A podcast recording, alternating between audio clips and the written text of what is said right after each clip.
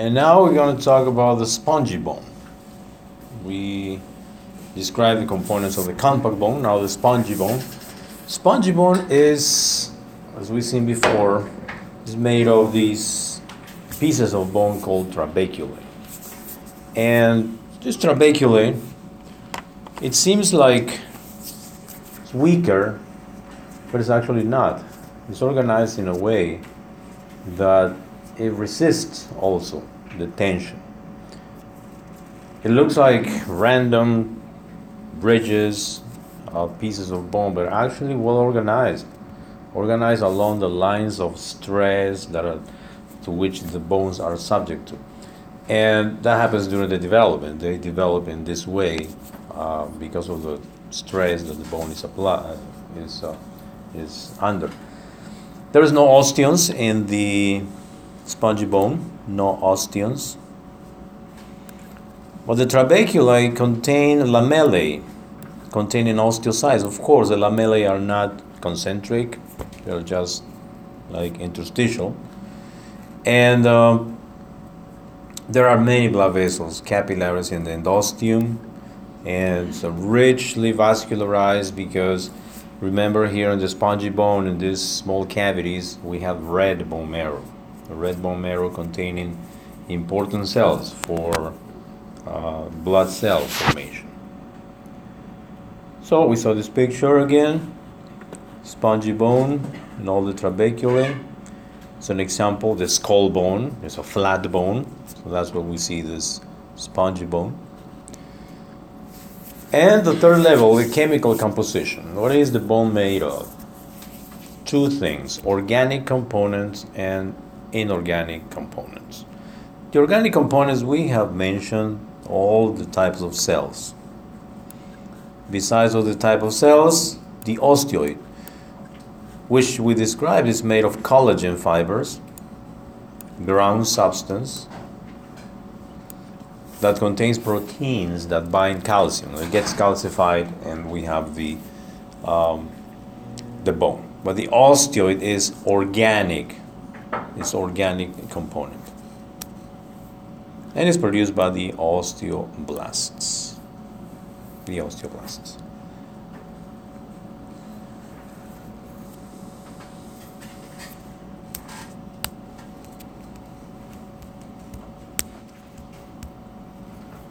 Collagen molecules are important, as, as I said before, for resilience, for resistance. When they are subject to stretch, they can break, but they will remain in the same direction, and even better, if they are calcified, uh, they can be easily fixed with more bone or more calcium uh, deposits. And this happens when the bone is subject to stress. The bone is subject to stress, the collagen fibers get overstretched, and then they may be damaged to some point, but it is quickly fixed, and what we have as a result is more formation, bone that is stronger. And the inorganic components, calcium. Calcium, which the, the proper name of the calcium here is crystals of hydroxyapatite. That's the name of these specific crystals of calcium. And this calcium is located or bound to those proteins around the collagen fibers, uh, providing the resistance and hardness of the typical bone. So two components, organic and inorganic. Organic, the osteoid cells, and inorganic, calcium. Calcium arranged in uh, crystals. Now let's talk about development, bone development, how we form bone. This process is called ossification or osteogenesis or osteogenesis. We start very early in the second month of development and then we keep growing until early adulthood. There is a process called bone remodeling. Bone remodeling. Bone remodeling is that process that happens during a lifetime. because the bone that we have now is not the same osteoid and calcium that we had 10 years ago. It's been completely replaced. The bone is not just calcium. We have seen it contains cells, osteoid. So it's continuously being replaced. And that process is called bone remodeling. If we have a fracture, then we fix it. If we have uh, increased uh, activities in some bones that apply more stress, we will remodel the bone to make it stronger or repair if any break or damage happens. How we form bone? It's about the week 8, fibrous membranes and hyaline cartilage are replaced with bone tissue. During the embryonic development or fetal development, which is after eight weeks of development, we see the skeleton, but the skeleton is made of cartilage. Is made of cartilage, hyaline cartilage. So you see the, uh, uh, an X-ray of uh, fetus of uh, eight week, nine week, ten week. You won't see bones. You will see cartilage. Cartilage that starts to get calcified. We see some pieces of bone there of calcium, but you see a template of cartilage. So all the skeleton is cartilage initially. And then it gets replaced by the final bone. Well, there are two types of ossification the endochondral and the intramembranous ossification. Endochondral, this uh, suffix chondral comes from chondros, that means cartilage. So endochondral ossification is the bone that is produced by replacing the hyaline cartilage. Most of the skeleton is formed in this way by endochondral ossification. Example, the humerus, long bones, all of them show endochondral ossification. The second type is called intramembranous intramembranous because the bone develops from a membrane. And those membranes are fibrous membranes that then get calcified. Example, flat bones, like the skull bones. It starts from a membrane, fibrous membrane, that fibrous membrane gets calcified. So these are the two big uh, two types of development of, uh, of the bone. Some details about the endochondral ossification, how this happens.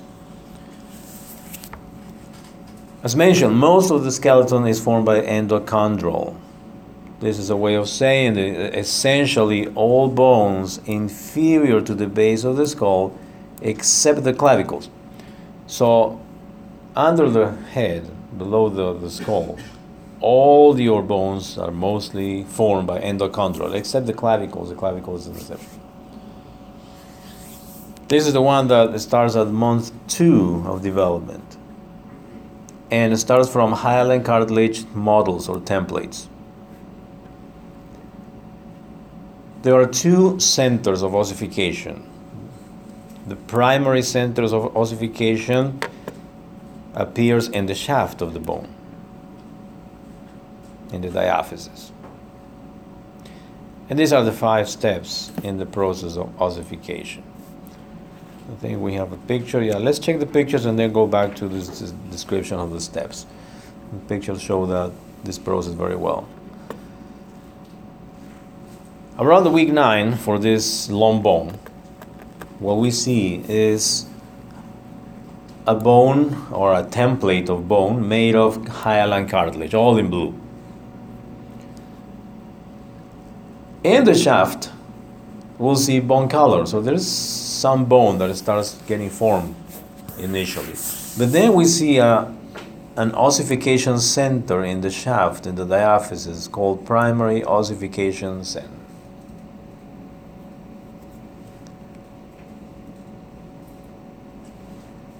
Next step, we see cartilage in the center of the diaphysis gets calcified and then a cavity will start appearing here space so the cartilage gets destroyed and is replaced by bone little by little, but there's a cavity being formed in the shaft of the bone. Third step, we see that from the periosteum, from the periosteum, a blood vessel will get inside and will start invading the medullary cavity. This is called the periosteal bud. It's like a little piece of periosteum that gets inside, giving place to the internal cavities. And then the spongy bone will start getting formed.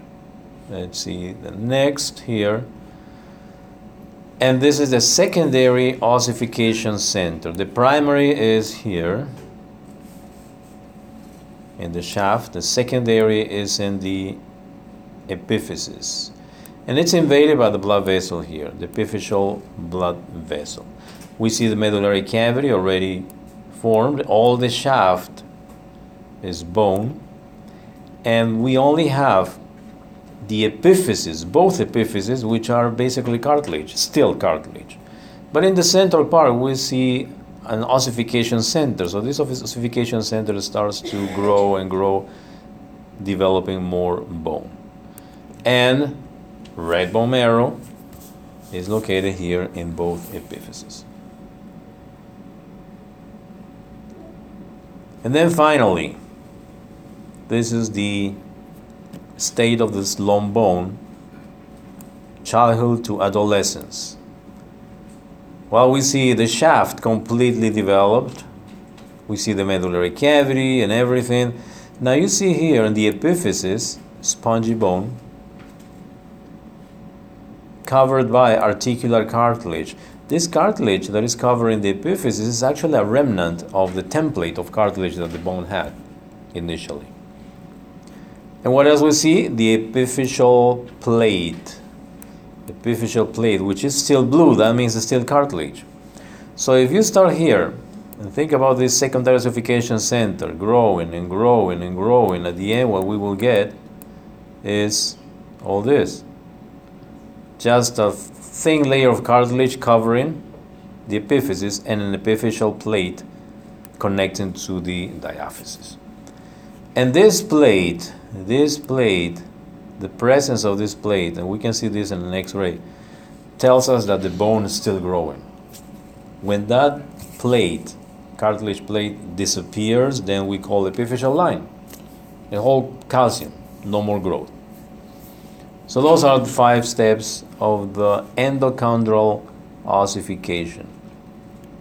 Now we go back to the description. This is just a description of all the steps that we just described.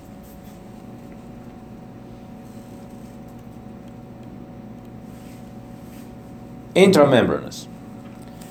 The intramembranous only flat bones. Examples skull bones, frontal, parietal, occipital, temporal, the clavicle. The clavicle is also formed by intramembranous ossification.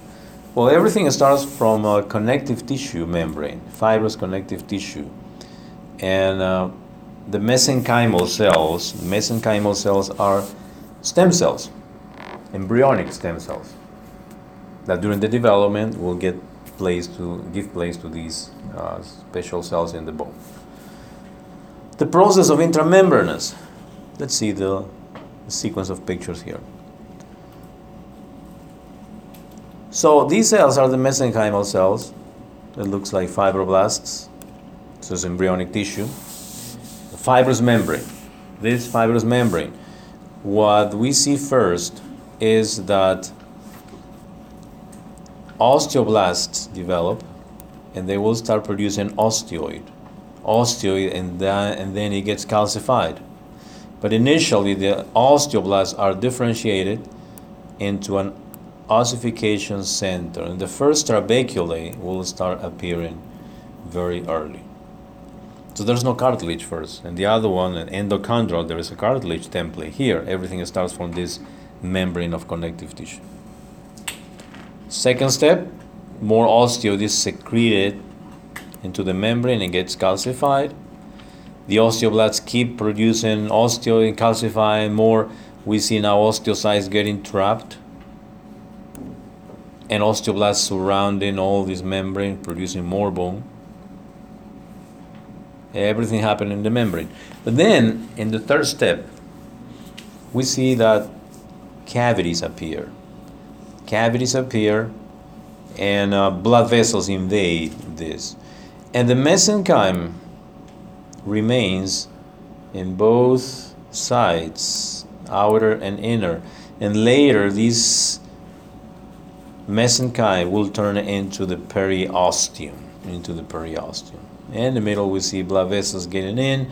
We see um, appearance of small cavities uh, and the trabeculae. Trabeculae will get very clear now. But it's still, still in development, not completely yet. And now we have the presence of a plate of compact bone, inner and outer plate, in the central part the diplo with uh, the cavities, trabeculae, and membranes, periosteum, periosteum or endosteum, whichever is out or in, and uh, endosteum covering the small cavities in the diplo. So no cartilage here, everything starts from a membrane that gets calcified and uh, in this arrangement of flat bone. After, after birth, what happens is the bones keep growing. And the bones, long bones grow lengthwise by growth of the epiphyseal plate. So that epiphyseal plate, let's say newborn, the epiphyseal plate is still there. But that cartilage keeps growing as cartilage as long as the bone keeps growing. That cartilage will remain until adolescence. After adolescence, the cartilage of the plate gets calcified and no more growth. So as long as you see plate, and that's supposed to be there from childhood to adolescence, then the bone is growing and you grow. But the bones can also increase thickness, and that's called appositional growth. So around, more layers, and get stronger. And it stops during adolescence. No more growth. This is a detail of what we see in this plate, epiphyseal plate. It is cartilage. It is cartilage. And just to mention here, um, this top part is called resting zone because it's just cartilage cells. But then during growth, this cartilage is, grows more and the bone grows in length. There's a layer called proliferation zone where there's active mitosis here. And then hypertrophic zone, the cartilage starts to get bigger and then calcification. So this cartilage starts to get calcified. All these are cartilage that is being calcified with the osteoblasts here depositing calcium. So little by little, this calcified area will start growing, growing here and invading and calcifying completely all the cartilage. And at some point, everything will be bone, no more cartilage, no more growth. this is something that we see usually in uh, children that are taken to pediatrician with the sometimes common question why my kid is not growing? He says she's short or she's short and it's not growing anymore. What can we do we give some vitamins something to make it grow more and then quickly what they do the pediatrician does is an x-ray X-ray of the long bones. What for? To see if there's a plate. If there's a plate, if there's a cartilage the epiphyseal plate, that means that, that kid still has potential to grow. If it's not growing, probably because of something, a hormone, some problem, or a nutritional problem, or infection, or many causes uh, not letting him grow. But if there is cartilage, fine. If there is no cartilage, then we're in trouble because you have to tell the parents that the kid's not growing anymore. That'll be the final height. So to make her grow, it's not possible. Not possible anymore. Now, there's some people that advertise and promise you to make you grow even after, even if you're an adult. Is that true? No, it's not true. They stretch you. What they do is uh, increase or improve your posture and things and make you grow like one inch. But you're not growing. Your bone is not growing. Um, and there are some medications, sometimes antibiotics, uh, that cannot be given to kids. If they're given to kids, they will close the plate early, and they will not grow anymore. So that's something that is, is useful for, um, for assessment of the age. And also, uh, when um, they get these um, studies of uh, bone remains. That's one of the ways that they have to find out what is the age of the person at the moment of death because of the presence of the plate. So the bone length stops growing in length at this age. This is approximate because uh, genetics determine individual characteristics. I mean, this is an average age. Some people grow until later or earlier, and that means epiphyseal plates closed, no more growth. Epiphysis and diaphysis fuse. everything is bone now, no more plate. Thickness, the, gr- the bone grows in th- thickness, and that happens throughout life. Usually, there's a response to increased stress. That's what makes the bone grow in thickness. Exercise. Exercise that makes you pull weights. That increases the thickness of the bones one of the best exercises for um, women after menopause is uh, go to the gym and start working out.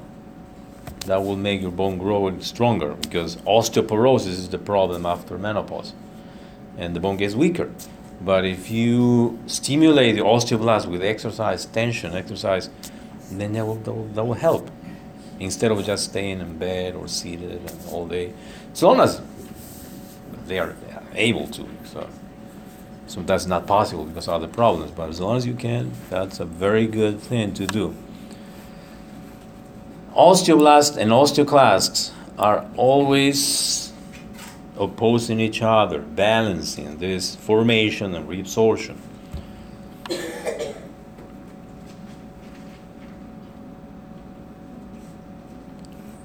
And this is an example of what we call remodeling. When the bone grows, it grows in length. But as long as it grows in length, it will have it will have to be remodeled. Like, let's say it grows, and there's a little asymmetry of the bone, and it has to be reabsorbed. this part of the bone has to be reabsorbed in order to get the final shape of the bone. We see, this, we see this very clear in fractures. After fractures, during the healing process, you see the bone heals, but there's a irregular shape at some point. But then after eight weeks or ten weeks, then you see another X-ray and you see the bone perfectly aligned as before the, the, the fracture, and that is remodeled. Yes. Uh, since you said uh, bones remodel, why does it prevent osteoporosis? because the osteoporosis responds to other factors. This balance between the osteoblast and osteoclast depend on factors like hormones. And after menopause, women don't produce estrogen anymore. And the estrogen is one of the factors that promotes this perfect balance.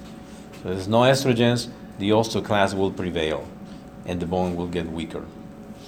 Yeah, because it, it makes sense if this uh, uh, works in this way, remodeling it, it will remain or retain our bones stronger. But uh, this balance depends on many factors. One of the factors is hormones, and that's why osteoporosis. You, know, you kind of slow it down for how it's going to happen eventually, they uh, resistance on the bone, right? Yeah. And osteoporosis is a process that happens um, in men and women after 30 years old. After 30 years old, you start the process of osteoporosis, although it's very mild after 30, but then increases after 40, 50, after 60, even more, and it's more pronounced in women because of menopause. Uh, there's a treatment for this. There's, there are ways of prevent, make it slower, make it slower, and uh, and prevent the fractures, which is the more important thing.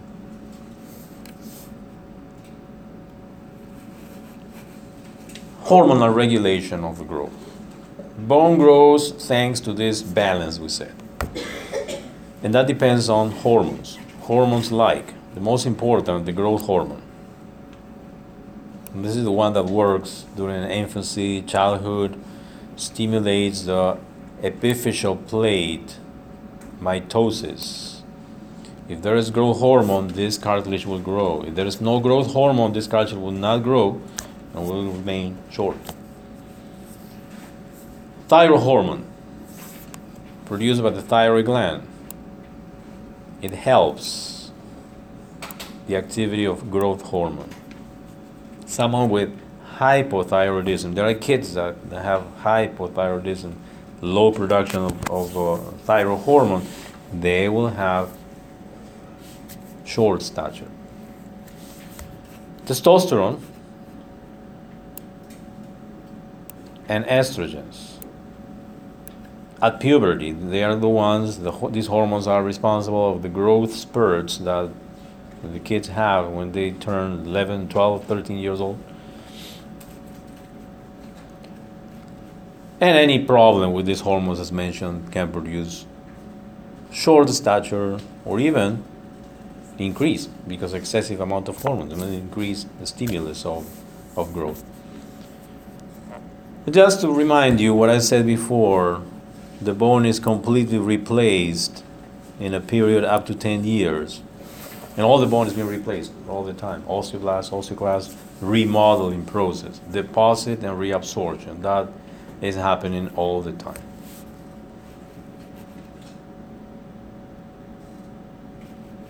Bone reabsorption is a function of the osteoclasts. The osteoclasts are found in the endosteum, in the medullary cavity, inside of the spongy bone, in grooves or depressions they contain lots of lysosomes, digest the matrix, and make the calcium available and soluble so it can go to the blood and be used for different other functions in the body.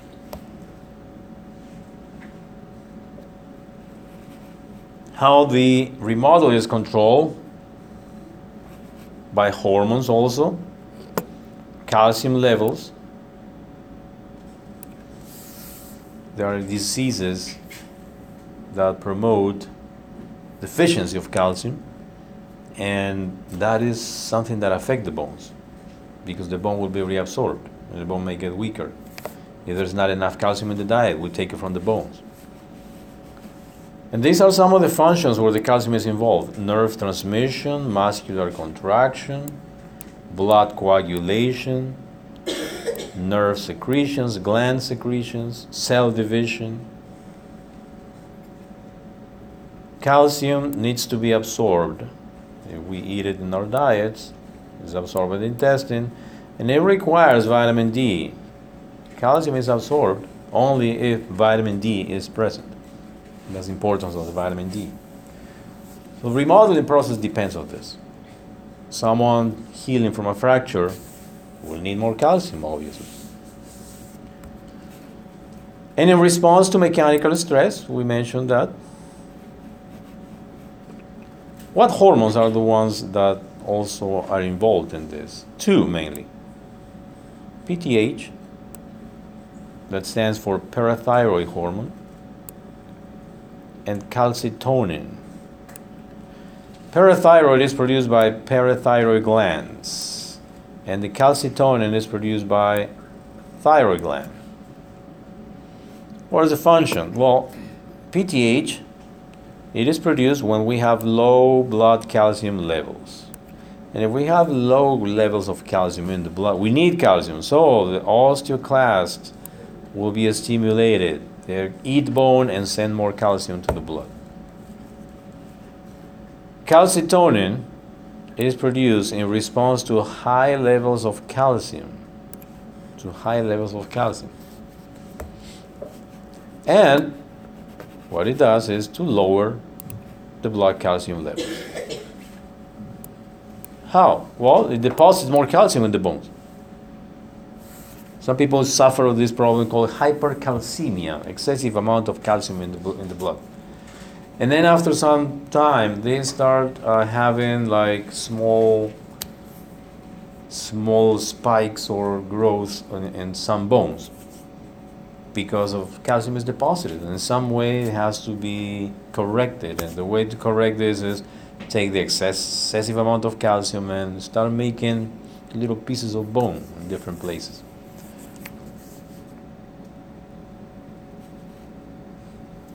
And that's a, just a homeostatic loop to show this process of PTH and calcitonin. Okay, I think we can stop it here for now, and we'll continue next Tuesday.